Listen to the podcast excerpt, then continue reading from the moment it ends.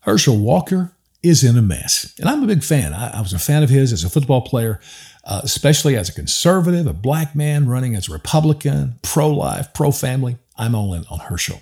I have to be honest, though, I don't join the other conservatives who are standing with him no matter what. I think character matters. I think he needs to say something because I can believe this. Absolutely. That was a period of his life where he was, man, screwing everything that walked. Had four babies with four different women. So he had sex and paid for an abortion that was his baby, killed his own baby. Yeah, I can believe that. It's not a big stretch. But here's the problem I can also look at where this came from as a big lie, too, because it comes from the Daily Beast, which is a Democrat left wing rag. There is nothing on life they hate as much as a pro life candidate. And what makes this even worse is that he is a black man and standing for pro life, pro family issues. Are you kidding me? That's why he is being attacked as much as anybody on the planet right now, except maybe Trump. And so they want to bring him down. I don't trust the Daily Beast, and even more so when I read the story, and I read the Daily Beast because that's the, if you want to get an insight to how left wing people think, that's a good place to go.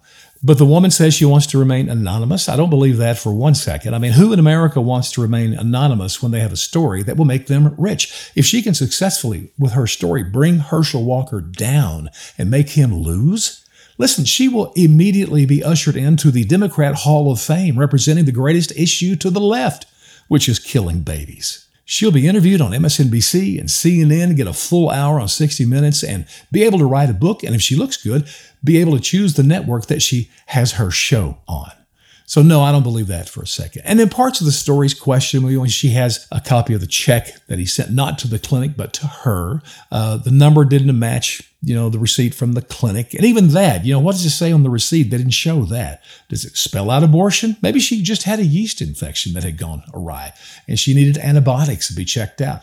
We need to know that. But the biggest red flag of all is the get well card. Do people send get well cards to women having abortions? I don't think so. I mean, number one, any Christian that has to do this is going to feel so ashamed and embarrassed. They're not going to highlight it with a get well card. And then on the left, I don't think pro death people for a second would accept this because killing a baby, this is like the healthiest, the most beautiful, and life enriching thing that a woman can do is kill her own baby. Come on. So the get well card, uh, I don't know about that. But here's what he should say. Number one, as a Christian, he should say, you know what? There's a period in my life between when I got my divorce. He was with his first wife for almost 20 years. Divorce affected him terribly. Plus, he had a mental disorder that he wrote about in the book. He said, All of that combined, I just turned my back on God. I did, I committed sexual sin all over the place. There may be other women to come out, okay? And even if this story is true, admit it. You know what? I did do that and I feel awful about that. But here's a Christian what I've done. Number one, I repented, which means I've turned from that. I don't do that anymore.